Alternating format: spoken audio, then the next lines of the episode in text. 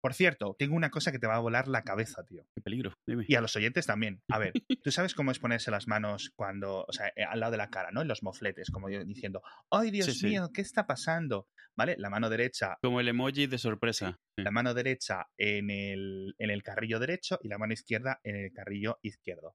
Vale, pues coge la mano derecha y la pones en el carrillo izquierdo. Quiero que los oyentes lo estén haciendo ahora, si vuestros auriculares os permiten. Y la mano izquierda en el carrillo derecho. Y como que si te aprietas un poquito, parece que es otra persona la que te está eh, como eh, abrazando o queriendo. Y es una sensación muy rara, tío. What? que sí. Lo vi el otro día, yo qué sé, ¿Pero qué? ¿Qué, qué me, qué me estás contando? en un TikTok y de repente mi cerebro empieza como... "Ah". Es la versión bonita de dejarse la mano dormida debajo del culo un rato, tío. Sí. Es una sensación súper rara, tío. ¿A que sí? Mola un montón. En fin.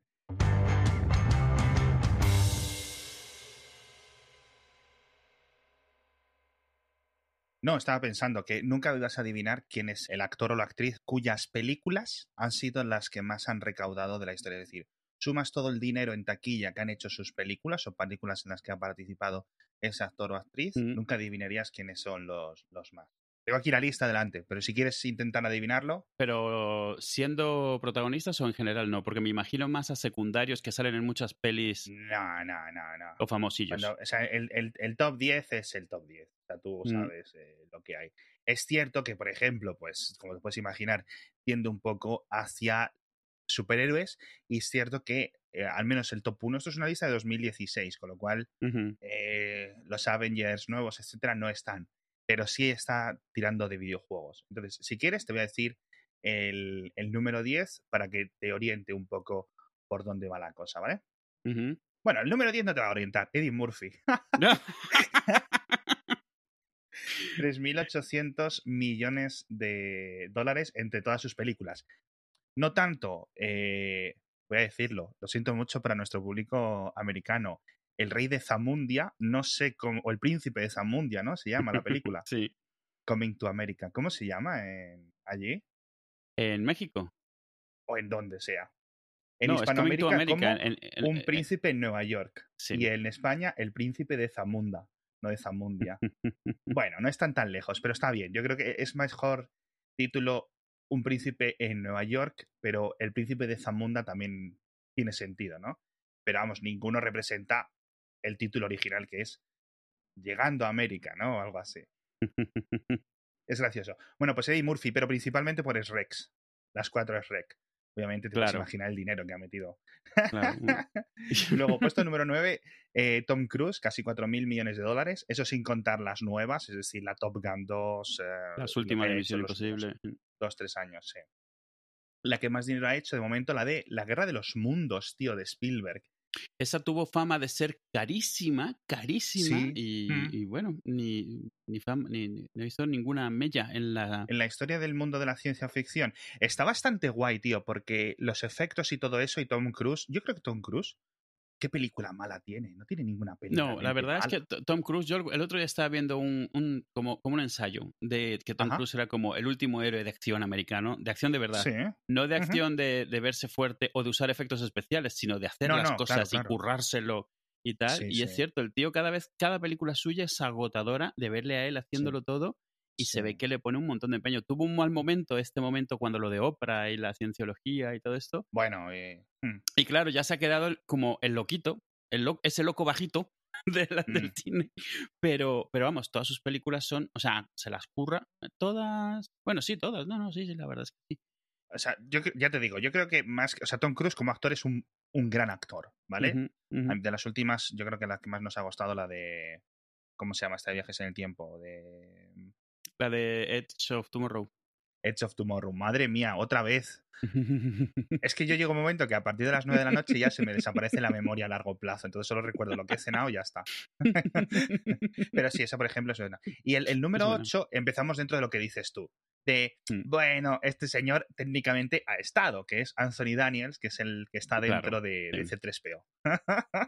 que claro, con ese dinero, pues fíjate, 4.040.000 el chollo, al final de cuentas, de qué ha sido eso, porque también, o sea, estoy seguro que Kenny Baker, que es el que estaba dentro de eh, Artu, o sea, también, o sea, tiene que haberse llevado un buen pico por estar dentro de esencialmente un cubo de basura. O sea, porque claro, las pelis han hecho tantísimo dinero que a Sí. poco que te toque lo mínimo de, de, de- yo qué sé, no sé si hay, aparte de sueldos, pues supongo que tienes eh, royalties, no royalties, no sé cómo se Sí, llama, regalías, sí. regalías, Sí. tales. Entonces, eso es como cuando haces un gran libro y vives de eso toda tu vida. Pero claro, Star Wars ha seguido haciéndolo. Exacto.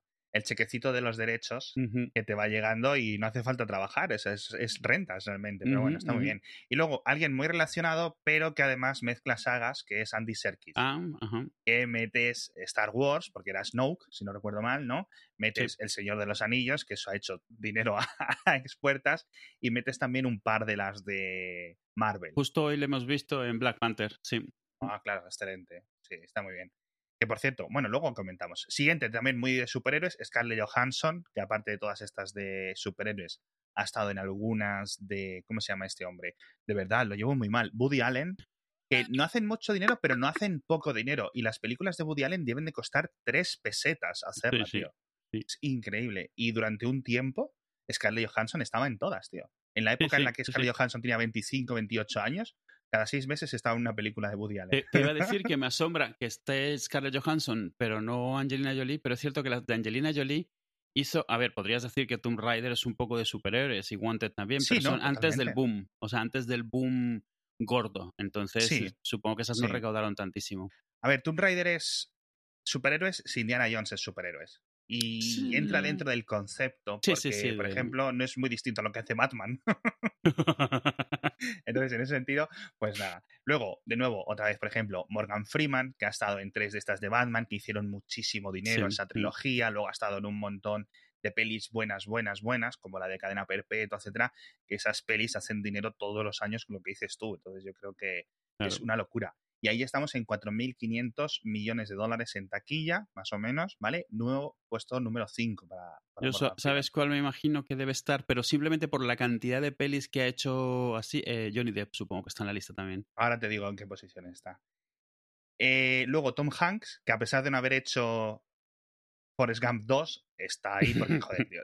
Primero, las de Toy Story, que ya van cuatro, eso es mm, una impresora de dinero. Y luego que ha estado en todas, tío. O sea, Luego, luego este que se ha dedicado varios años seguidos a hacer la película icónica de ese año. O sea, uno tras otro durante Sí. varios años. Cuando, cuando eso, Sí. Forrest Gump, pero también que si la Terminal, que si la de Atrápame si puedes. O sea, Mm. pelis que al final se vieron muchísimo, no de acción, no de género, pero sí de familia, con lo cual las ve muchísima Totalmente. gente. Sí. La de, la de Náufrago. es ridículo porque igual, te- no sé si lo acabo de decir, de nuevo, memoria súper mala. Eh, que Tom Cruise debe tener mejor agente de Hollywood, pero el- el- debe ser el segundo detrás del de Tom Hanks, porque es que de verdad no, no se mete una peli mala el tío ni, ni a Sí, tiros. sí. Una, por cierto, bueno, Filadelfia, todas estas de, de hace mucho tiempo, Apolo 13 y tal, Sí. y luego la de eh, Salvar al Soldado Ryan, etcétera, pero las del Código Da Vinci y dos o tres secundarias que hubo, o sea, secuelas, esas también tuvieron que hacer muchísimo dinero, pero yo creo que Sí, lo sí, principal A ver, esas, esas se hicieron, las del, las, de- las del Código Da Vinci, que creo que hizo dos o tres. No, no me acuerdo. Esas es- al final eran películas basadas en lo que eran los libros más populares en ese momento. absoluto. Al margen de si eran buenos o malos, eran formulaicos y malos, pero es como, como Crepúsculo. Cuando pega el hit, si haces la película, la película también es un hit. No, no, no, eso no te lo admito. No te lo admito. El código da Vinci está bastantes niveles por encima de Crepúsculo. Simple- al me- No, no, no, no, me refiero que, que siempre ha habido crítica como que son, no son muy buenos libros. Y es cierto, yo los he leído todos, sí, sí, todos, ¿eh? sí, Los he leído todos. Y es cierto que son el mismo libro cinco veces. Cambia la ciudad, cambia los enigmas, eh, pero es exactamente lo mismo. Exacto, sí. Y está hecho igual que lo de. ¿Te acuerdas hace, unos hace un episodio, dos episodios que comentábamos lo de Puñales por la espalda, lo de Knives Out? Sí, sí, sí, Ese rollo misterio, los capítulos cortos, capítulos variados, en los que vas teniendo como tu cerebro tiene un subidón porque se va resolviendo una pieza del puzzle cada cinco páginas. Sí. Y porque si están que- bien hechos, estás Mm. adivinándolo un segundo antes de leerlo. la recompensa Sí. es constante y eso atrae muy bien a una cosa que hizo lo del Código da Vinci, que eran lectores que tradicionalmente no leían mucha novela, ¿no? Porque, claro, sí. Mm. es que dices, jo, una novela, pues eh, puedes tardar a lo mejor seis horas en leerla o puedes tardar seis semanas, pero a lo mejor, pues es, digamos, a fuego lento. Te va creciendo, te va dando un valor. Pero en ese tipo de novelas, ¿vale? Pues está muy chulo, tío. Sí, yo, vamos, yo las valoro igual. Sí, sí, no sí. me voy a poner aquí ahora como si fuera. Sí, sí, tienen su lugar, ¿no? Tienen su lugar. No todo eh, puede ser Ulises. Y a ver, normalmente hablamos de superhéroes, no nos vamos a poner finos con esto. Ni exquisitos. Sí, no, no, o sea. no, no, no, no, nunca jamás. Pero bueno, tercero, Robert Downey Jr., por encima de Scarlett sí. Johansson, casi a Pero 5.000 Robert Downey. Jr. tiene el mérito de que lo ha hecho con muchas menos pelis, pero cobrando mucho más, porque algunos de estos lo que tienen es una trayectoria Claro, tan larga Claro. de hits, pero Robert Downey Jr. tuvo este hiato de 20 años en el Inter, donde se dedicó a destrozarse la vida hasta que le rescató. Sí. No sé si has visto la peli esta en la que sale con Val Kilmer, la de Kiss Kiss Bang Bang. Está Eso muy te iba a bien decir, esa peli, digo, está de- muy guapa. entre... esa, es la, esa es en la que volvió, ¿no? Eh, alguna- en algún sitio leí que lo hicieron, o sea, que lo, que lo hizo gente que le conocía a posta para traerle de nuevo un poco a, a-. Hollywood, digamos. Y bueno, o sea, Sí. vamos, el pelotazo. Qué bueno. Nada, a mí me gusta mucho y, y el tío parece buena persona, en general, ¿no? Yo creo. Sí, sí. Pero bueno, luego ya uno que es, que dices tú, ¿cómo no es posible que esté mucho más arriba? Que es Harrison Ford, que ha estado todas las de Indiana Jones, que eso es dinero imprimido gratuito. Cinco de Star Wars, Sí, mm, quiero recordar, o sea, en las tres originales y luego ha estado Sí, en dos, sí, por lo menos, ¿no? En la no, siete y en en, la en- nueve. en las tres, porque sale, Ah, sí. en la última sale y en la, no, en la penúltima no sale, tienes razón. En la Ah, octava sale. no sale, yo creo. Claro, Mm, exacto. Sí, sí, estaba pensando en la última, pero no, sí. Pero exacto. vamos, ya Y con, ese con- ya- con que hubiera salido en dos de ellas, ¿sabes? No. Sí, bueno, eh, da igual. Ya roza los 5.000 millones. De nuevo, no hablamos de lo que han cobrado, ¿vale? Ostras. Sí, sí, Hablamos lo- de lo que han ingresado las taquillas. sí, el último- Los más rentables. El número uno, sí, el número uno, este yo no lo, no lo imaginaba. Samuel L. Jackson, por- ¿Qué con casi 6.000 millones de dólares. Es un poco lo que decías tú. Lo- y lo que le pasaba a Anthony Daniels. En plan, Ujú. bueno, salgo aquí en esta película de tres segundos. Es decir, si cuenta como Iron Man 1, por ejemplo, como película Claro, si cuentan las escenas pues, postcréditos, pues claro. así yo también, ¿no? Pues sí, la verdad. Pero, claro, tío, y estuve mirando todo esto viene porque estaba mirando yo la, la- la filmografía de Samuel L. Jackson, porque como que empezó a actuar muy mayor, ya, muy mayor, a ver. Sí, Por favor, sí. no lo toméis mal los, los oyentes, pero como a los 46, ¿vale? pero antes de esa edad, antes de hacer Pulp Fiction y cosas así, que yo creo que fue la, la primera película en la que se le conoció, hizo un montón de cosas secundarias. De hecho, salió en la de El Príncipe de Zamunda Mm, haciendo ahí de un secundario pasando, con lo cual a lo mejor está contado en los dineros de esos ingresos, tío. haci- haciendo de negro, esencialmente. No sé, creo que estaba pasando una mopa o pasando una fregona o algo así en una escena o algo así, no, no recuerdo muy bien, pero me hizo mucha gracia. En fin, macho. No sé si quieres hablar de, por ejemplo, de lo de Disney World y todas estas cosas que están ahí con el coronavirus y el parque abierto. A ver, ha pasado lo que sabíamos que iba a pasar. O sea, prácticamente ya el primer día empezó a haber problemas. O sea, nadie estaba Sí. preparado. Se ve que los que estaban ahí no estaban tampoco a gusto. Luego, además, tuvo la mala pata de pasar esto que se hizo muy viral, lo del caballo con el globo. No sé si lo viste. El, sí, el caballo de Mérida, la de... Del caballo en Mérida. Claro, que obviamente no tiene nada que ver con esto. Pero claro, está todo eso sumándose porque está muy visible, porque decidieron abrir y todo esto. Exacto. Y bueno, no sé, a ver, o sea, yo entiendo, no justifico, pero entiendo que si tienes negocios de millones y millones literales que dependen de que gente camine por lo que tienes montado, es todo esto te viene muy mal. O sea, ¿sabes? O sea, Exacto. tienes un negocio basado en que la gente haga colas. Sí, pero... Entonces, de repente no tienes gente que vaya a hacer las colas. Pero, jolines, también las aerolíneas, ¿sabes? Los restaurantes y todo. Sí, no sí, sé. sí, sí, por supuesto. Que, que, que no digo que sea una cosa de Disney.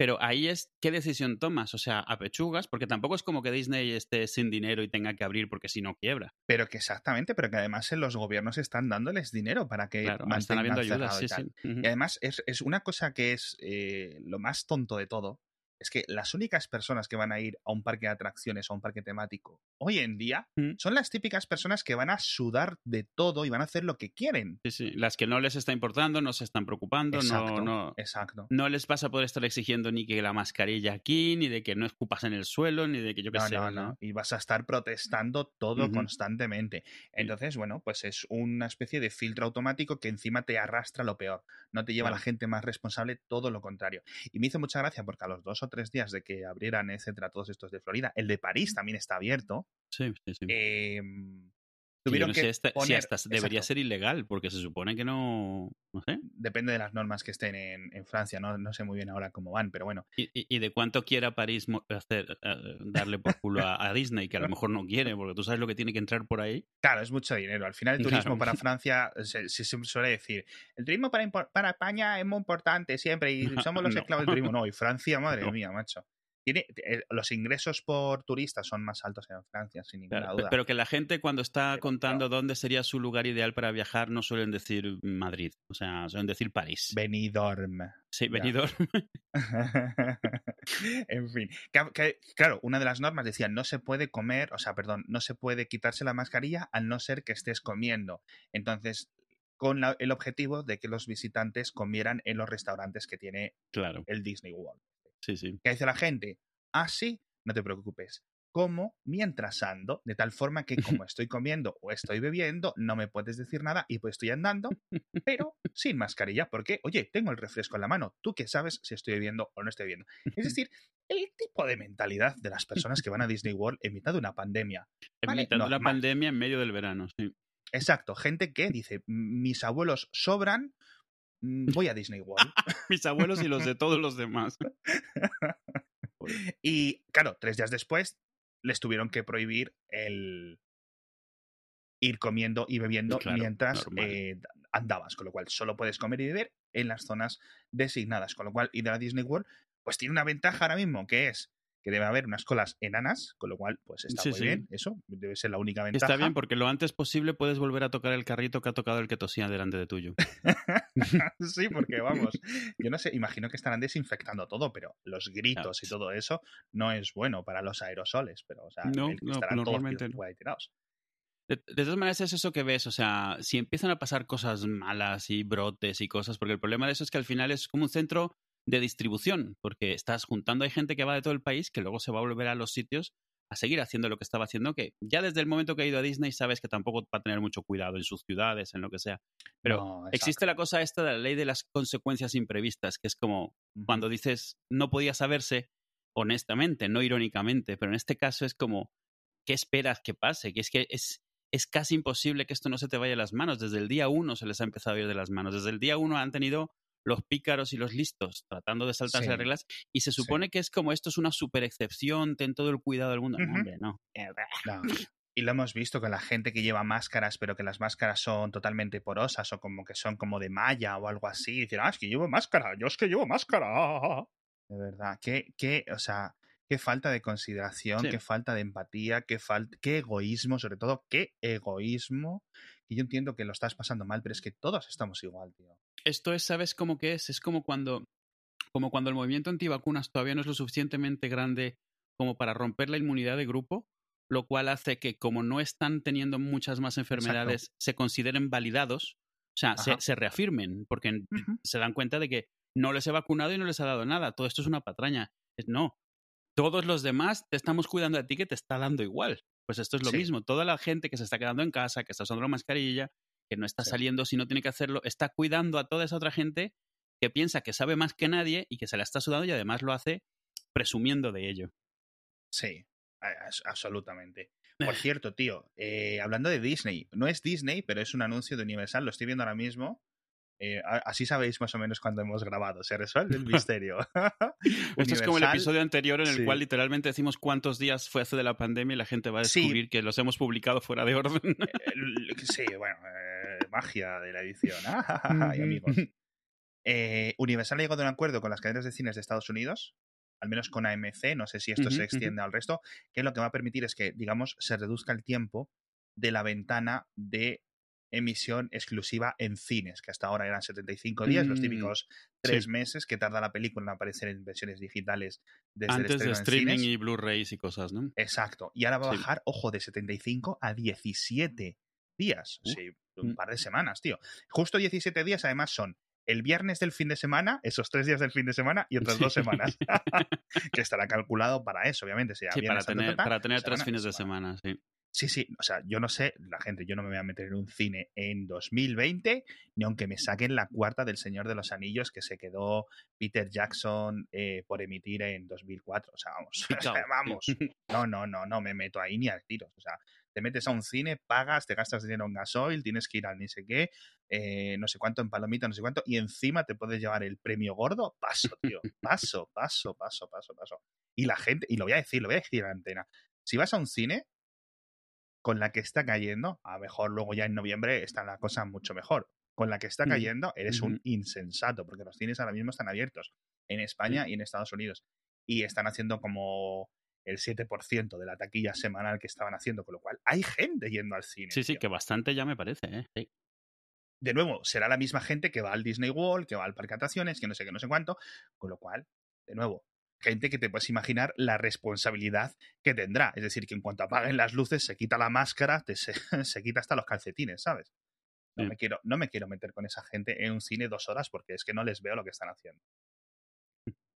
Es ridículo. O sea, no, y, los cines están abiertos, por cierto. Si puedes, vas y, miras las películas online, etcétera, y vas a la selección de butacas, están quitadas algunas eh, para que tengas como una distancia de, seguridad. Sí, sí, hemos hablado con los niños porque ellos, o sea, de vez en cuando dicen, bueno, pues, claro, están un poco aburridos ya de estar en casa y a veces se les olvida. Y, ven anuncios de, que hay pelis en el cine y los ven los anuncios eso en la, en la tele y en la radio y eso y de repente en la, gente maqui en la, calle. Entonces, claro, te preguntan, oye, ¿podemos ir a ver el cine? No sé qué. Mira, mm, no. Por poder podéis, amigos. Sí. es una locura, tío. estoy ah. leyendo, por cierto, el otro día leí que, al menos en Reino Unido, que yo imagino que es el típico estudio que nace de unas tendencias que pueden ser similares en otros países del entorno, con lo cual asumo que en España es similar, dice que está quitando la gente, está dejando de fumar a ritmos récord desde el tema de, la pandemia del coronavirus, tío. Pues claro, sí, no me extraña. Eh, yo creo que eso, un montón de gente está eso, buscando de qué manera corregir vicios, hacer cosas. Un montón de gente que fumaba en el coche, o que fumaba en la oficina, o que fumaba en el cafecito. Y que en casa a lo mejor no fumaba ya antes por sistema, porque yo qué sé, no le dejaban, porque no quería, o porque la... Pues ya lo dejas, ya aprovechas y lo dejas. Si antes, yo estoy seguro que un montón de gente también ha bajado su consumo, o sea, parece una tontería, pero por ejemplo de alcohol de café, absolutamente. de un montón de cosas. O sea, eh, Coca-Cola dijo que había caído, me parece que un 28% a nivel global sus ventas. Claro, es que tú, piensas todo. Coca-Cola, madre mía. Claro, claro, tú piensas que todas las ventas. O sea, tú puedes tener Coca-Colas en casa, pero no vas a tener eso para los cócteles, para el no sé qué, para. o sea, pues tendrás. Y no tienes las reuniones sociales que además son de donde viene mucho de, ese consumo. Exacto. Madre mía, mm. no me acuerdo del nombre de Woody Allen ni me acuerdo de la cifra del 28%. Lo llevo muy mal, lo llevo muy mal. Hay algo, hay algo, hay algo mal. Pero bueno, eh, hemos recibido un montón de comentarios con el tema de Juego de Tronos, en principio todo positivo, así es cierto que había gente a la que... todo positivo hacia nosotros, definitivamente no hacia Juego de Tronos.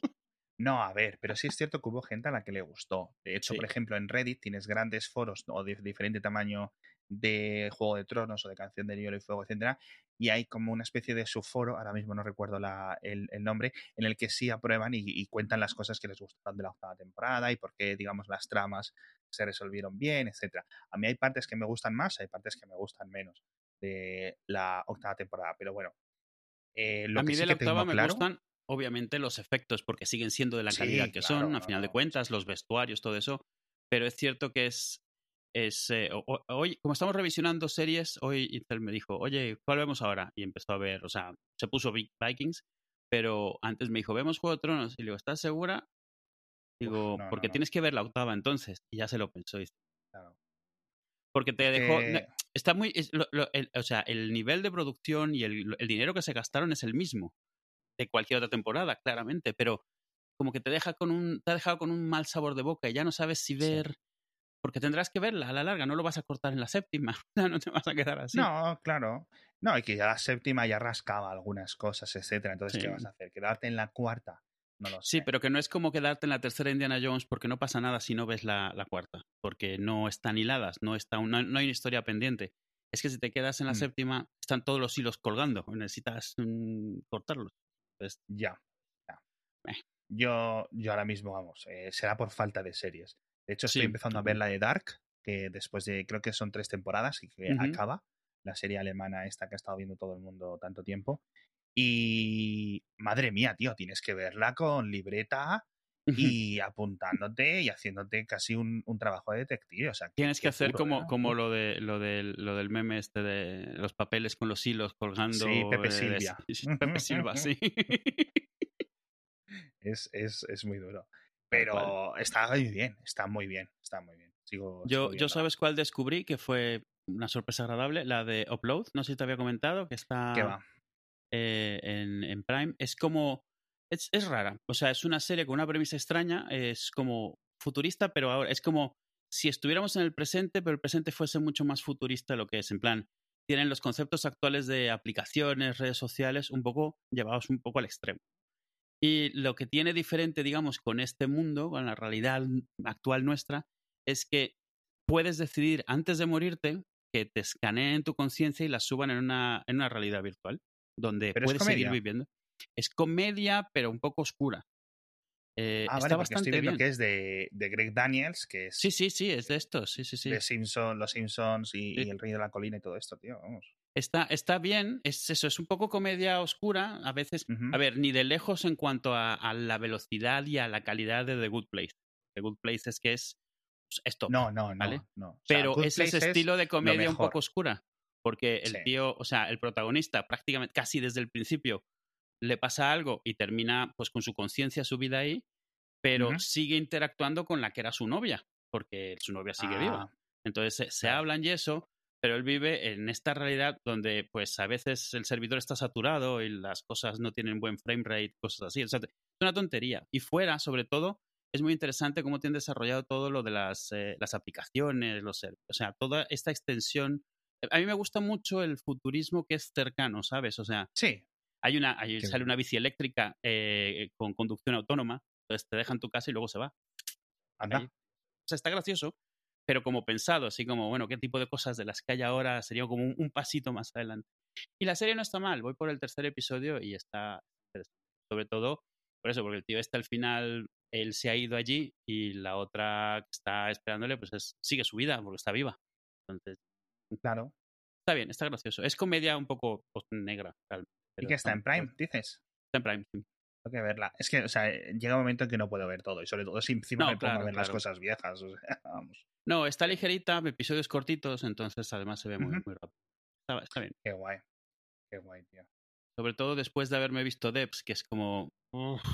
Otra que tampoco, o sea, no he visto nada, tío. Densa y pesadísima. O sea, está muy currada, pero es ah. densísima y es como, a veces se le va un poco la cabeza con los aires que se intenta dar y, cansa, ¿sabes?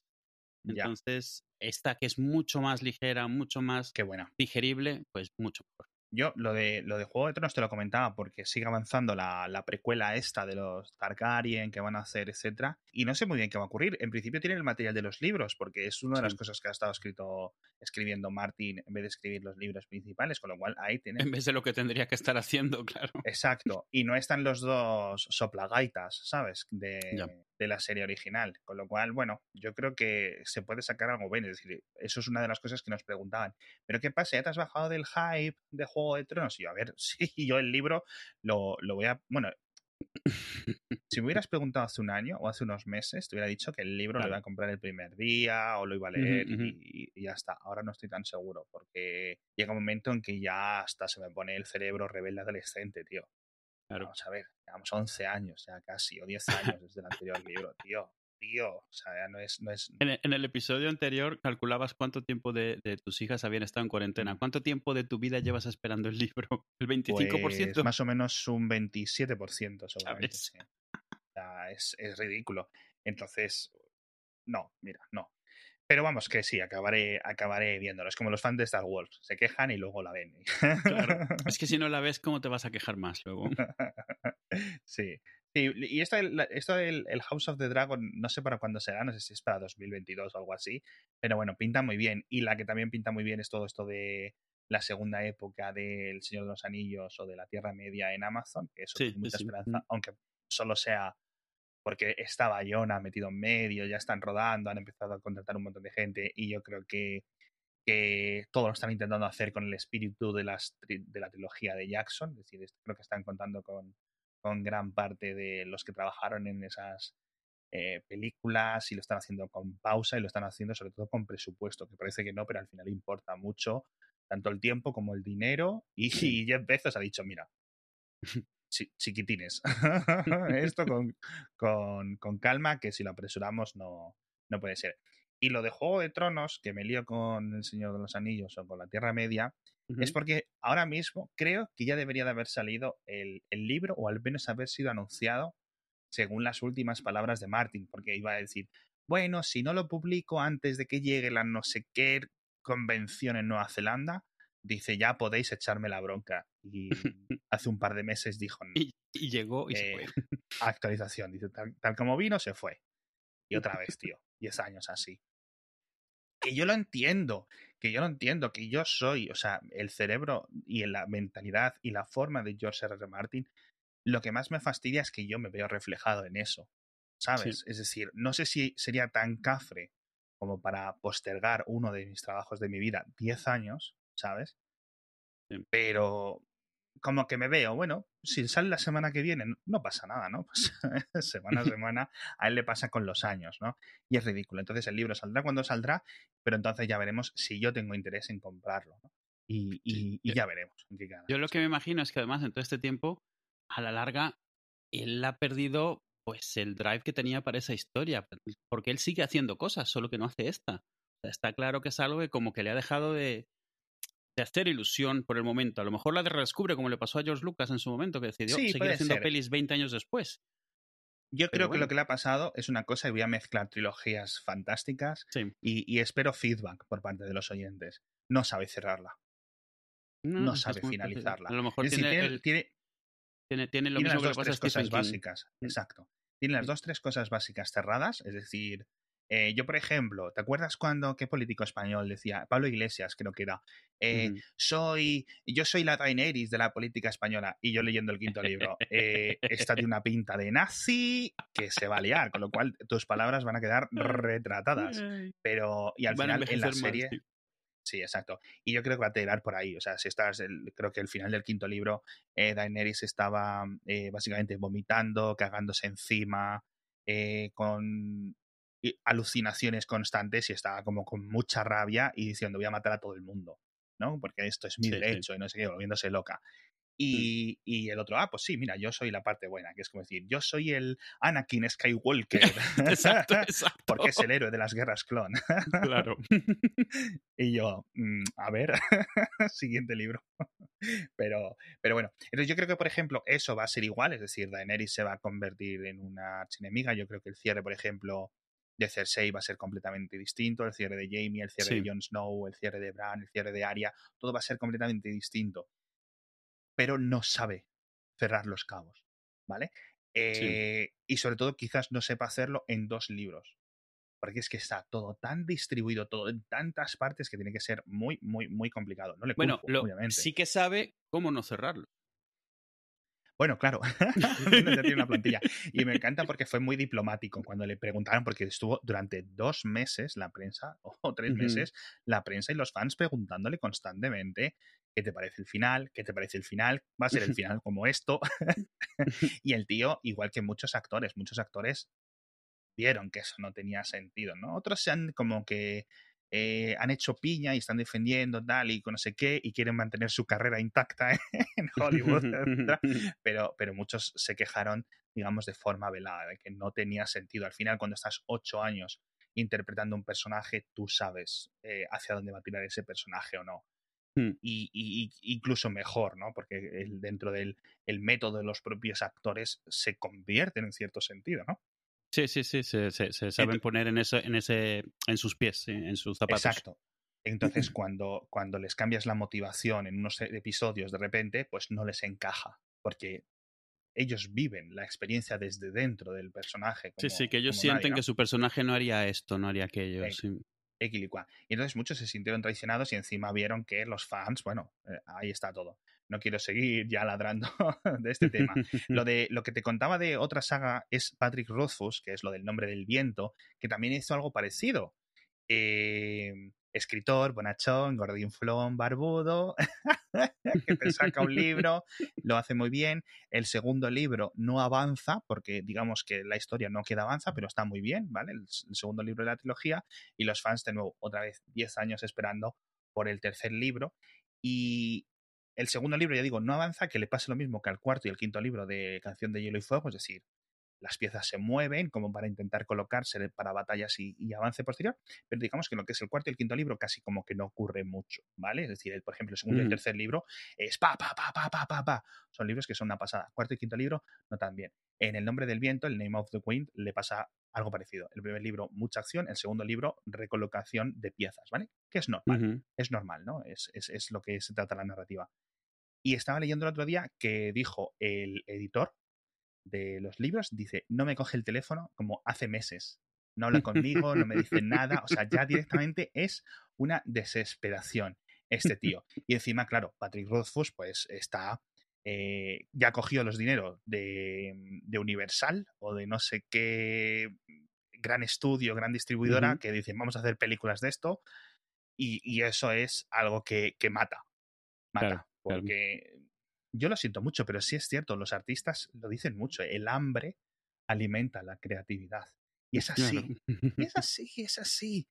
Y cuando ya tienes todo resuelto y cuando eso, pues se te quita un poco las ganas de, hacer cosas, ¿no? Cuando dices, claro, sí, ¿Por qué tengo que estar haciendo esto en vez de estar en un hotel de cinco estrellas en Japón, pasándomelo bien, disfrutando con o, o, por qué tengo que estar haciendo esto, escribiendo cientos de páginas, cuando con que me presenten una con me pagan por firmar unos papeles sin tener que terminarlo?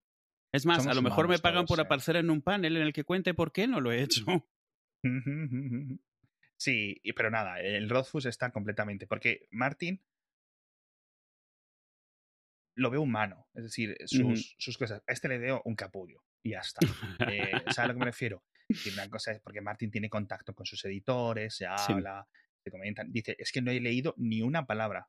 Dice, no he leído ni una palabra del manuscrito del, del tercer libro. Y es, un, es mm. uno que debería de haber salido ya hace, yo te diría que 10 años, si no 8 años más o menos. Y es la misma situación. Y esto ha llevado a un montón de gente diciendo, mira, yo solo voy a leer las trilogías cuando haya fecha de salida ya del final. cuando ya estén las tres. Exacto, o cuando el autor esté muerto ya no me pueda defraudar. que es por lo que, por lo que hay que leer a Simov, amigos. Madre mía, qué forma más tonta de morir, macho. Pero bueno. Em, oh, por cierto, viste el tráiler de Fundación. No sé cómo hemos dado tres episodios de Hacía Falta en hablar del tráiler de Fundación. Dices tres episodios, pero estamos hablando de seis meses. es el evento cataclísmico. Ostras, tío. ¿Cómo no me he apuntado eso? no, lo comentamos, o sea, no comentamos sobre el tráiler, sí que estábamos con muchas ganas de ver la serie cuando saliese. El tráiler no defrauda por el momento. Eh, a ver qué tal. eh, yo estoy, de todas maneras, este, este es de, de, Apple, de TV Plus, ¿no? De Apple sí. Fundación. Hasta ahora lo que yo he estado viendo de lo que han hecho, todo está bastante bien, de producción, de calidad y eso. Incluso cosas que no me interesan mucho, pero las ves un poco y dices, mira, esto está bien hecho, simplemente no es lo mío. Las que me han gustado, me han gustado mucho. Tengo mucha fe puesta en lo que vayan a hacer. Esperemos que no me defrauden, pero vamos, muchas ganas. Yo no lo sé muy bien. Los, lo, es que, claro, eh, más que un tráiler es un teaser de un poco la situación, etcétera, y la ambientación y todo eso está bien. Pero, pero bueno, yo espero que salga bien y que se animen un poco, porque ¿qué es lo último grande de Asimov que hemos visto a nivel. ¿Los robots? ¿La de Will Smith? Mm, y bueno, depende si consideras que esa es la historia de él. La de, del hombre bicentenario es la última grande que era relativamente fiel a lo que, a lo que es a, al Porque libro de Yo Robot era un pequeño, o sea, era como unos un trozo de un episodio, de un capítulo. Sí, Yo Robot. Al, final muchos de estos están todas en su antología de robots, que tiene todas las historias de robots que tiene. Y Yo Robot es una de ellas que ni siquiera es la realmente la más importante, aunque sí que le dio nombre a varias de las antologías.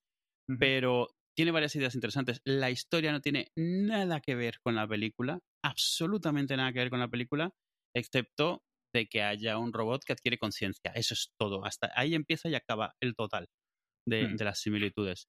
El nombre del bicentenario sí que se parece un montón con sus cosas, pero se parece un montón. Sí. muy sesentas esas, de todas formas, esas cosas, tío. Sí. También le tengo a mí me gustaría ver algo de, Arthur C. Clarke, Cita con Rama, por ejemplo, me gustaría muchísimo.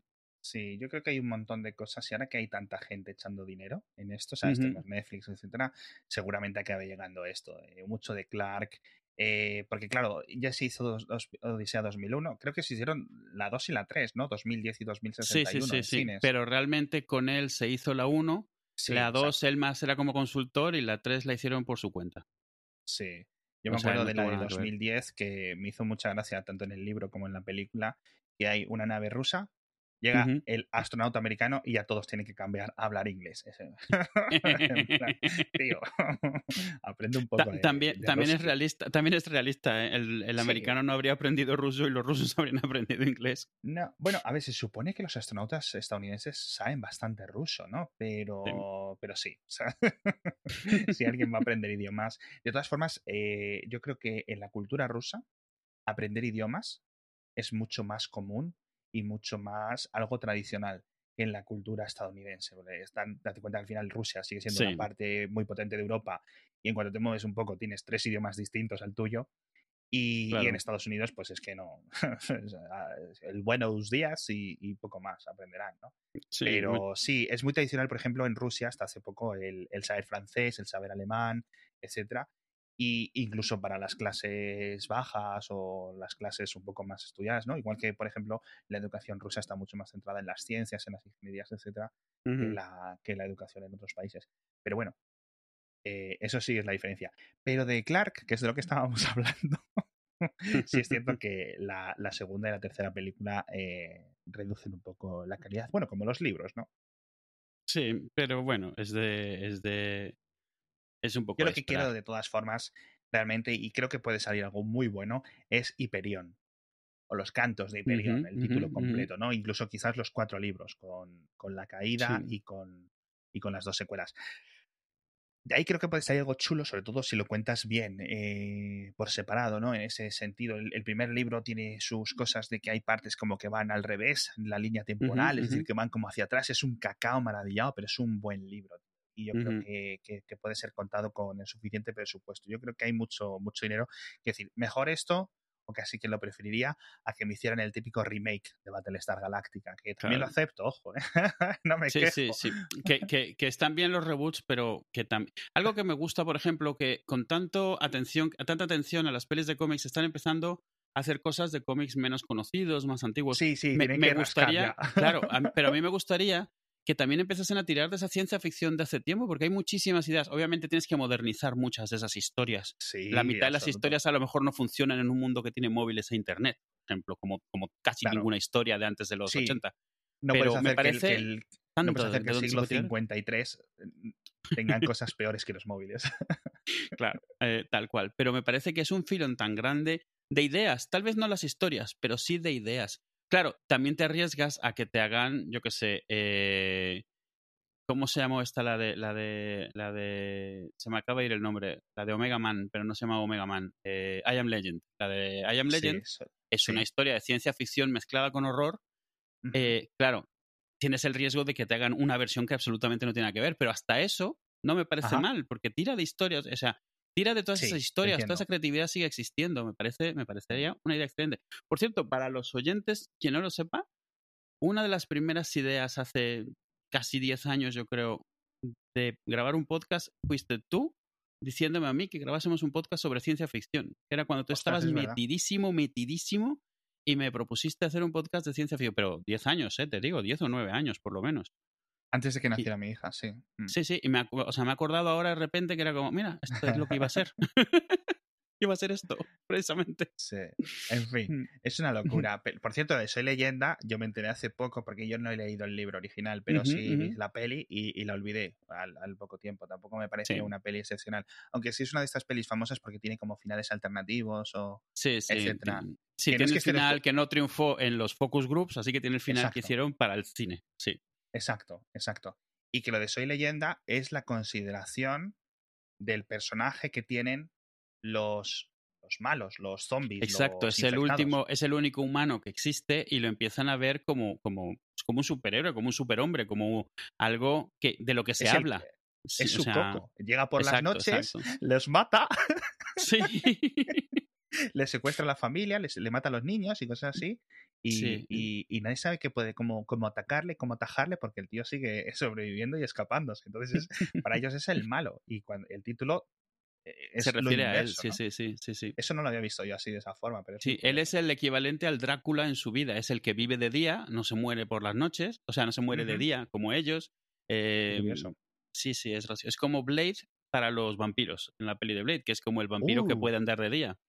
¿Dónde vi Blade el otro día yo? En Prime Video, creo. Sí, me, en la tele. bueno, a ver, no, te, no, no, no, adviertas tanto que suelo ver muchas cosas en el mundo. Tienes razón. Eh, soy esa persona. Y, y, los cinco primeros minutos de la película de Blade del año 2000, 2000 sí. del 90 y algo qué excepcional. O sea, yo ni sabía que era de cómics hasta hace tres años. Yo, yo tengo la, yo tengo teoría que es una de las pelis que demostraron que se podían hacer pelis de cómics, aunque luego no hayan pasado a la historia, ¿sabes? O sea, no, miento, han pasado la historia, pero no fueron parte del boom. O sea, esta, ¿cuál otra? ¿Cuál otra? Eh, Daredevil, por mucho que se odie Daredevil y sea el meme y todo esto, de alguna manera fue, mira, se puede hacer y puede ser rentable. O sea, no, nunca imaginando el pelotazo que ha sido esto. De hecho, las secuelas de Blade son cada cual peor que la anterior. Pero es una peli hecha en serio, no irónicamente, no de broma. vamos a tratar de hacer esto, esto de verdad. Es la peli en la que, una de esas en las que famosamente tuvieron que pedirle a Wesley Snipes que pegase más lento porque no se veían las cámaras. que, lo mismo le pasó en Demolition Man, que le dije, oye, puedes darlo patada más lento, que es que vas más rápido que los frames de la cámara, entonces no se ve. Qué bueno. Yo, y, y, a ver, es que eh, es de cómics, pero no sé si se considera una peli de superhéroes. Al menos en esos años, peli de superhéroes era eh, la Spider-Man de Raimi, es decir, o, estas cosas De, de, Batman que se habían hecho hace pocos años, o de Superman hace algunos años más, y es decir, gente con capa, ¿vale? Por decirlo de alguna forma. y, y Blade es cómic, es Marvel, pero no encaja porque, claro, es que Marvel entonces, que era? Una editorial ahí medio en bancarrota. era, e, es en la mala época de Marvel, si donde le vendían los derechos de cualquier cosa, a quien lo pidiese me da igual todo. Tenemos que haber eh, invertido ahí. ya te digo. Eh, ir, atrás, comprar acciones de Marvel y comprar acciones de Apple. yo te digo, cuando veo, yo me compré un portátil en 2003 y el otro dice cuentas de lo que me costó ese portátil y eh, si hubiera en vez de eso haber comprado acciones y podría estar dando la entrada a una casa tranquilamente. Sí, es, es, absurdo, absurdo. Pero bueno, los primeros minutos de, de Blaze con la música, la canción mítica de Tecno es ah, delicioso. y al final me la vi entera. Claro. Yo, o sea, si te digo, yo fui a verla simplemente, o sea, yo no sabía que Blade era un cómic, no lo conocía cuando salió la peli. Luego investigando ya averigüé y los leí y no están muy bien tampoco, pero bueno, o sea, pero yo fui porque me dijeron que salía eh, Tracy Lords en el principio de la peli. Tracy Lords, que a lo mejor tú no la conoces, fue una actriz porno muy famosa de los 80. Que fue especial. Pero fue especialmente famosa porque después de haber hecho, yo que sé, 50 pelis, 100 pelis, descubrieron que era menor de edad. Hostia. Entonces fue el, el escándalo, se crearon un montón de leyes, un montón de gente tuvo unos pleitos tremendos. Ella, ella demandó a todo Cristo y se crearon leyes específicas para la pornografía, que tiene esta cosa graciosa en la cual técnicamente es ilegal, pero si la haces tienes que cumplir con ciertas normas, que es un poco como, mm, ok, este tipo de leyes. Eh, y todas son por ella, ella tenía 16 años y hoy en día, obviamente todas esas pelis no las encuentras en ningún sitio porque es, es, es, técnicamente es porno infantil. Sí, bueno, claro. Claro, es muy fuerte, muy fuerte. Porque, me acuerdo, porque ella no es que fuese una actriz porno, es que era la actriz porno. Era la mayor actriz porno de la época. Todas las demás iban después de Tracy Lord. Tremendo, o sea, tremendo. Entonces, claro, todo Cristo la conocía, hasta la gente que no veía porno, porque es un poco como todo el mundo conoce a Nacho Vidal, aunque no veas porno. Pues esto era así, o sea, tal cual. Entonces, claro, cuando fue esto, fue el escandalazo con Tracy Lord, que todavía salen algunas cosas. Y es la chica que va al principio de la peli, que, que se mete al club, a la, a la, discoteca. O sea, es la que. Y... Sí, la que lleva al chiquito para que se lo coman, ¿no? Claro, exacto. Y entonces es lo que me dijeron, no, es que sale Tracy Lords y dije, voy a verla. que, me, que, me, trae recuerdos, ¿sabes? Madre mía. De cuando yo también era menor de edad. Pero que vamos, que aquí veo desde, desde Blade, en el 98, por cierto, ya tengo el nombre, ha salido en varias películas. Eh, no muy, no muy allá. yo creo que Blade fue su. Ah, mira, salió en Zack and Miri Make Porno. Curioso. Sí, casualmente, sí. A ver, eh, todo hay que decirlo. No es buena actriz, o sea, pero es famosísima. O sea, es súper famosa. Yo, la primera peli no porno en la que la vi es una en la que salía, en la que es el debut de, si mal no recuerdo, el debut de Johnny Depp. Eh, una peli en la que Johnny Depp salía, no recuerdo el nombre, pero era famoso, en el, su personaje era famoso en esa peli porque cuando lloraba solo soltaba una lágrima. Una peli de mierda, o sea, te lo digo así tal cual. Un drama de estos adolescentes chunguísimo y tal. Y salía ella y salía Johnny Depp. Es la primera peli en la, que, en la que también vi a Johnny Depp, que se me quedó el nombre por lo de Depp con doble P en vez de Depp. Sí, ah, sí. Y también la vi por Tracy Lords, lo digo como es. sí, no, ya está. Cuando eres adolescente tienes, tienes lo que tienes. Eh, sí, sí, sí, sí. Curioso. Estoy mm. buscando Depp en la lista de que te decía antes del principio del podcast, que te dije, ahora te lo busco. Que ese también, es lo que te digo, claro, ese tiene que salir en, ese sale en 2000 pelis rarísimas que han triunfado, incluidas las de Harry Potter, que aunque no sean, hayan sido famosas solo por la fanaticada, han triunfado. Sí, está en el puesto número 13. no llega al top 10, pero bueno. No, hay, cuatro de Piratas del Caribe, etcétera, más un montón previas, pues eh, arrastran mucho. Pero justo por encima de él, tío, Idris Elba. ¿Ah, sí?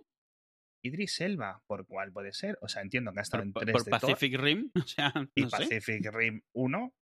Claro, solo la 1. Y tampoco hizo tanto dinero Pacific Rim, ¿no? No, uy, me dejas un poco así. ¿No habrá salido, no habrá sido voz de alguien en algo importante o algo? ¿Puede ser? Uf, no lo sé. Eh, bueno, él tiene buena voz. No sé si como actor de doblaje puede. Claro, pero piensa, no piensas en actor de doblaje, sino en algún personaje, en alguna peli que haya triunfado. O sea, quiero decir, que la peli haya sido normal, pero él le haya dado algún personaje que no se le viese o algo así. Es que me suena que hace poco leí que dio la voz de algo. En la de Star Trek está la última, que es así regularcilla. En la Torre mm. Oscura de, de, Stephen King, que también dicen que es regularcilla, que ni la he visto en Zootrópolis y en el libro de la selva como actor de voz. A lo mejor si Ah, en el libro de la selva es la que yo leí. Sí. Ahí ya es pues mucho dinero, sobre me todo extraña, Zootrópolis. sí. Cualquiera que haya salido en una de estas infantiles de Disney, ya eso, vamos. Ya son 500 millones. Eh, claro, con la tontería. Sí. Mm. Curioso. Qué curioso. Por cierto, de Idris Elba, la gente que no haya visto Luther, la serie británica Luther, L-U-T-H-E-R, tiene que verla. Está, está bastante, bastante, bastante chula, tío. Me encanta. Qué locura. Bueno, amigos, pues con esta disforia rara os dejamos otro episodio. Hacía falta tres en tres semanas. No os las habéis visto así en vuestra vida, chavales. Yo creo que les estamos haciendo demasiado feliz. Vamos a cortar aunque sea por despecho. Sí, vamos, mira, grabamos el siguiente, pero nos esperamos a septiembre para sacarlo a la siguiente cuarentena, ¿no? Claro, a, la segunda ola. bueno, pues espero que os vayáis todos a Disney World antes del siguiente episodio, a ver si os contagiáis y así queda más dinero. Contarnos vuestras historias. así los, los subsidios y las ayudas del gobierno dan para más. Venga. Adiós.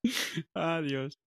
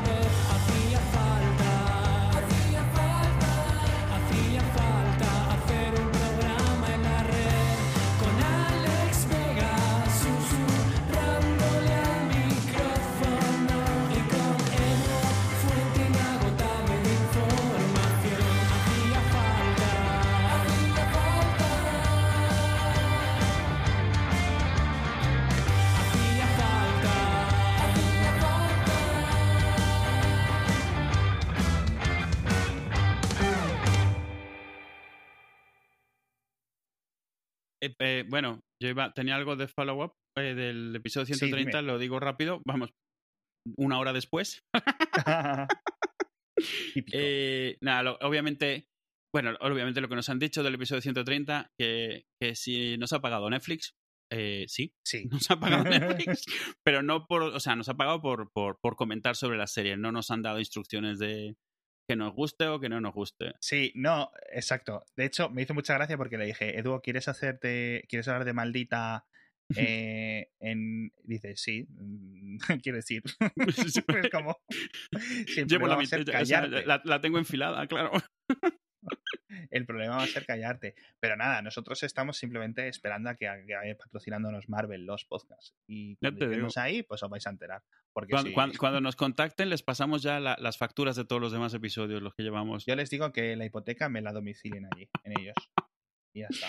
Pues eso, eh, como lo pusiste, creo que lo pusiste muy bien en el resumen, es como nos han pagado, porque lo pusiste en el episodio, aún así la gente preguntaba, nos han pagado, pero pensamos hacerlo de todas formas, así que... Pero es que por lo visto, creo, yo no me he enterado muy bien, porque... Pero sí que ha sido como una campaña, es decir, que no solo ha sido a nosotros, obviamente. Sí, hombre. Ha sido como a, un montón de programas, a un montón de youtubers. Y de repente, claro, si estás ahí, de repente todos los programas hablando de una serie, todos los youtubers, etcétera, que es normal, en cierto sentido, porque es un estreno grande, pero no, a ver, a mí me parece, como estrategia me parece bien que aproveche los medios nuevos. De hecho, no sé, o sea, si logras colar que salga en TikTok o algo así, mira, todo eso bien. Pero como seas alguien que ve varios de esos medios, sí te queda un poco raro, así como que vamos a ver. Pero no es diferente a cuando de repente un día para otro todos los podcasts del mundo están cubriendo el nuevo iPhone, en el fondo, quiero decir, ¿sabes? Excepto que no les pagan, pero al final de cuentas, pues eso, hay veces que y cuando salga la nueva Star Wars, pues todos van a estar hablando de ella también. O sea, mm, quiero decir, este está bien. A mí no me parece mal porque me parece que el tema y la serie están bien, como para no haberlo, o sea, que yo creo que incluso orgánicamente habría salido. Yo estaba viendo un montón de cobertura en tweet, en tweets de gente que obviamente no les han pagado, sino simplemente ha tenido su impactillo la serie. Pero bueno, yo entiendo que estén utilizando esto como estrategia de, publicidad y me parece lo más normal. Eh, obviamente, al hablar de Arturo, o sea, todo el mundo ha venido con opiniones de qué es lo que no dijimos de otras, otros ejemplos de leyenda artúrica. Tú te vas a la página de Wikipedia de trabajos basados en, la, en, leyendas artúricas y son 270.000 líneas de cosas diferentes. Entonces, es obvio que no puedes mencionarlas todas. Eh, ah, tres que sí a lo mejor me hubiera gustado mencionar. Ciclo Pendragón, yo creo que es la, los libros más famosos sobre Arturo que ha habido recientemente, recientemente entre comillas, vamos, eh, en los últimos 40 años, porque fueron, fueron en su momento, pues eso, como Juego de Tronos. Todo Cristo estaba leyendo Pendragón y luego Taliesin y todo esto. Es la típica trilogía de cinco libros, o sea, la trilogía que luego, como está dando mucha pasta, hacen más libros, porque bueno, pues funciona. Eh, y hay dos que, que, son menos usuales y los quiero comentar. Uno de ellos es Night, Night Riders, que se escribe exactamente igual que el, ¿Cómo se llamaba aquí el, coche, fantástico? Coche fantástico. Se el coche fantástico. Voy a buscarlo en Hispanoamérica mientras, porque esto no va a quedar así. Esto, entonces, el eh, Night Riders es una peli de los 80, em, puede ser. Sí, de principios de los 80. Eh, ¿La peli? ¿Cómo se llama? La peli Night Riders es de ah, principios de los 80. Ah, en una sola palabra, no, la, serie, Night la, serie del, la, serie del, coche es El coche fantástico en España y El auto increíble en México. Esa, El auto increíble. y El auto fantástico en el resto de Hispanoamérica, con lo cual es como una regla, como un, diagrama de Venn. Sí, sí, sí. Pues este Night Rider, ahí vamos a empate. Este Night Rider es de George Romero, que es famoso por los Madre mía. Se decidió un día hacer una peli diferente y es una peli basada en la leyenda del rey Arturo, pero realmente todos los personajes son de una troupe de una feria de estas del Renacimiento, de estos tíos que feria medieval, de estos que van yendo de pueblo en pueblo vestidos de medievales y eso, pero es toda la leyenda del rey Arturo dentro, los personajes, las movidas, solo que bueno, en vez de caballos hay motos y tal, pero es gracioso porque es de George Romero que decidió hacer algo completamente diferente, tan diferente que nadie sabe que existe esta peli. El protagonista es Ed Harris, que es, o sea, es el de Abismo, es el de el del show de Truman, ¿sabes? O sea, es conocido.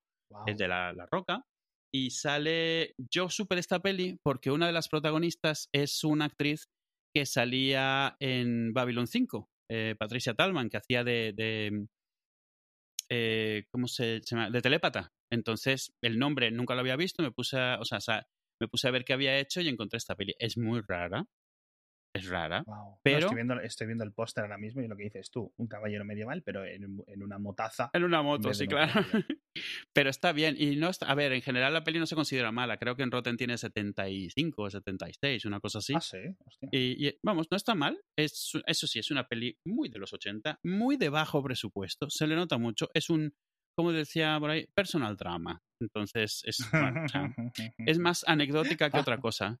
Estoy viendo el, el, el Rotten de la película y mola porque viene la nota, que lo que dices tú, 77% de los críticos y 62% de la audiencia, que no está nada mal.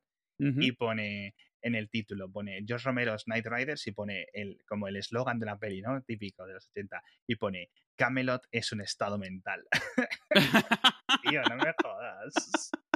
Qué cutre, tío. Esto se nota mogollón que se, lo, ha hecho un directivo de un estudio. En plan, no, y se nota, o sea, tú la ves y te das cuenta que se ha hecho en tres días ahí en, el, en, ¿cómo se llama? En la parte trasera del estudio, ahí con unas motos, unos amiguetes y poco más. Pero bueno, o sea, me, me parece graciosa. Y, y la otra es una que sí que me he mencionado, que sí a lo mejor vale la pena, Camelot 3000, que es un cómic realmente. Eh, de, o sea, que tiene el mérito, aparte de ser, o sea, es, bueno, está bastante bien la historia, eh, es de DC, tiene el mérito de ser la primera... En, en cómics tú tienes los números normales que salen, o sea, mensualmente, y luego tienes miniseries y maxiseries. O sea, maxiseries, esta fue la primera maxiserie que hubo, eh, que son 12 meses, un número por mes, pero es una historia cerrada, empieza y acaba. Ah, y se utilizó para probar como un experimento por varias cosas. O sea, ver si puedes hacer una serie que no, no, va a los kioscos, es solo venta directa, o sea, solo en tiendas de cómics, nunca se había hecho. Eh, se hace una serie limitada, así que usas más, mejor papel. Antes de esto, en esta época los cómics todavía se imprimían en papel como periódico. O sea, papel malo. Y esto venía en papel brillante y eso, con un, un autor muy bueno, una historia muy currada que empezaba y terminaba. Y sobre todo que en la época era algo que muy importante, al no venderse en los kioscos no estaba sujeto a la autoridad de cómics. La, comics, la autoridad del código de cómics. La Comics Code Authority era la que no te permitía tener muertos, palabrotas, drogas, homosexualidad, eh, violencia. O sea, todo esto que durante una época estaba muy mal visto porque se decía que los cómics corrompían a la juventud. ¿Sabes? Una época, una época de 5.000 años. y entonces hicieron esto, donde era una historia que podía ser mucho más adulta y tal. Y esa es la, fue el detonador de, de lo que realmente ahora es súper común. O sea, todos los cómics tienen el cómic normal y siempre hay eventos, lo que le llaman eventos. O sea, después de esto dijeron, guay, funciona. Se creó Escuadrón Supremo, que es en Marvel, que es el equivalente. Eh, de aquí, gracias a esto, existió Watchmen, gracias a esto existió el Guantelete del Infinito, la Crisis de las Tierras Infinitas. Todos estos son maxi series que una vez demostrado que funcionaba, ya los hicieron con, sus, con sus propiedades populares, ¿sabes? En vez de con algo creado ad hoc, populares. Y Vértigo, la, Vértigo, la, la, editorial alternativa de DC, prácticamente se empezó a dedicar a hacer esto, o sea, hacer títulos que no eran mainstream y eran un montón de maxiseries, maxiseries de 12, de 24, de lo que fuese, eh, creados precisamente sin estar atados al Comics Code Authority, sin eh, haciendo mejor calidad, no yendo a kioscos, yendo directo a tiendas. Y hoy en día prácticamente es la única forma en la que se vende cómics y todos los cómics esperan su evento anual que va o, o todos lo típico hoy en día es que todas, todas tus líneas principales, en plan los X-Men, los Avengers, los Cuatro Fantásticos, todos tienen una historia en común, o sea, porque esa es la maxi serie de ese año. Eh, o sea, eh, por ejemplo, el Guantelete del Infinito fue la primera en el caso de Marvel y la Crisis en las Tierras Infinitas fue la primera en el caso de, DC. Y hoy se sigue haciendo. Todos los años hay un mega evento en todas las editoriales importantes de cómics. Y salió de esto. Es la primera maxi serie que se hizo en cómics y fue un, un éxito. Y como hablamos antes, lo que pasó con Blade o esto, hoy casi nadie la conoce. De hecho, yo conozco gente que ha habido de ella y piensa que es un cómic europeo, porque es tan diferente en su momento a todo lo que se hacía en América que, que, la gente se imagina que era pues otra cosa, era como, como los cómics que se imprimían en Europa, que siempre han ido un poco por otra vertiente, ¿no? Y está muy bien, el cómic es muy recomendado, es difícil de encontrarlo, aunque supongo que, que en España habrá traducciones, no, o sea, quiero decir que puedes comprar ya recopilados. Está bastante bien, aunque sea saber, porque es parte de esas cositas que alguien decidió arriesgarse con una cosa y salió muy bien. Eh, el reboot entero de DC está basado en esta maxi serie y en Los Jóvenes Titanes, que es cuando eh, DC intentó copiar a, los, a la Patrulla X, a los X-Men de, Marvel, y vio que funcionaba bien, así que decidió reiniciar toda su línea con un evento igual a este y todos sus personajes basarlos en lo que no eran los X-Men, pero mm, parecían todos. Ya. Está muy bien. Jolín, macho. Pues me deja siempre con ganas de, meterme en alguno de estos. Al final yo creo que con, la única, única que me engañaste fue con Preacher. y, bien, ¿no? Bien engañado, pero... Pero, jolines. Es que luego, al final, ojo, leer un cómic y meter, incluso uno cortito, que son como 80 cómics o algo así, Preacher, sí, más o menos, sí. Mm. episodios. Eh, no es trabajo leerlo realmente, ¿vale? No es como, sobre todo considerando que te, que te zumbas 21 tancobones de cualquier otro manga. Bueno, a ver, tampoco es eso. Pero sí, te doy mini punto por usar la palabra tancobón. He hecho mis deberes. Es, es, que una vez me liaron para leer un, un, manga sobre cómo se hacen los mangas. Y se me quedó algo. Se me quedó eso se me quedó eso y que, y que usan eh, plantillas para hacer los fondos que yo siempre dije, qué currado ese fondo, qué bien está.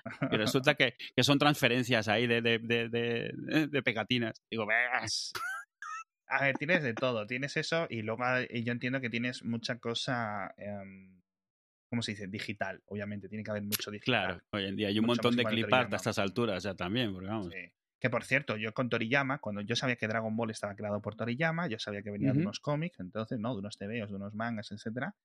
Pero claro, Dragon Ball, la serie de, anime, que es, yo creo, digamos, eh, lo que donde se conoció eh, la serie, ¿no? Sigue siendo este fenómeno cultural en Europa y en, y en toda América, del norte al sur. Y yo pensaba que Akira Toriyama él hacía los planos, es decir, él hacía los fotogramas de la serie. Pum, pum, pum, pum, Los paneles, todos, sí. Madre mía, tío. Y luego ya te das cuenta. O sea, estas cosas que cuando eres pequeño, más o menos como que lo intentas razonar, intentas ver cómo funcionan las cosas, pero no eso. Y, y, era eso, yo me acuerdo, eso, y luego ya descubrí que eran estudios grandes de personas los que se dedicaban a hacerlo. Y la disforia, que yo creo que todos los niños de 14 años hemos tenido, cuando tú ves los niños en las series estadounidenses, dice, este niño va al instituto. Y yo, claro, yo no soy tonto. Dice, este niño va a, dice, voy a décimo curso, soy sophomore, no sé qué, no sé cuánto. Sí, sí, sí. Y yo entendía esto, dice, 15 años. Y yo decía, pero ¿cómo, pero qué, qué, comen en Estados Unidos los niños? yo pensaba que, te lo juro, o sea, mi primera reacción, mi primera racionalización de todo esto era pensar que los niños en Estados Unidos por algún motivo, pues que se desarrollaban antes o que eran más grandes, ¿sabes? pues igual que hay diferencias entre un niño de un país y otro niño de otro, entre un niño de Japón y un niño de Namibia, pues que sé, en Estados Unidos, pues, y, no, en vez de intentar tirar por la opción mucho más lógica que eso no es un niño de 14 años, es un señor de 23. Fíjate, tío. Pues sí mm. que yo tenía como un poco de, yo veía mi cuerpo escombro de niño de 14 años que no. que, es un niño de 14 años y veía estos y dices, ¿qué, pasa aquí? ¿Qué, ¿Qué, ocurre? ¿Qué ocurre? Pues imagínate cómo se tienen que estar. Porque eso es, para un niño de 14 años es algo normal. Luego imagínate que para las mujeres tiene que ser. Ya, imagínate. Muchísimo más grande, tío. Madre mía.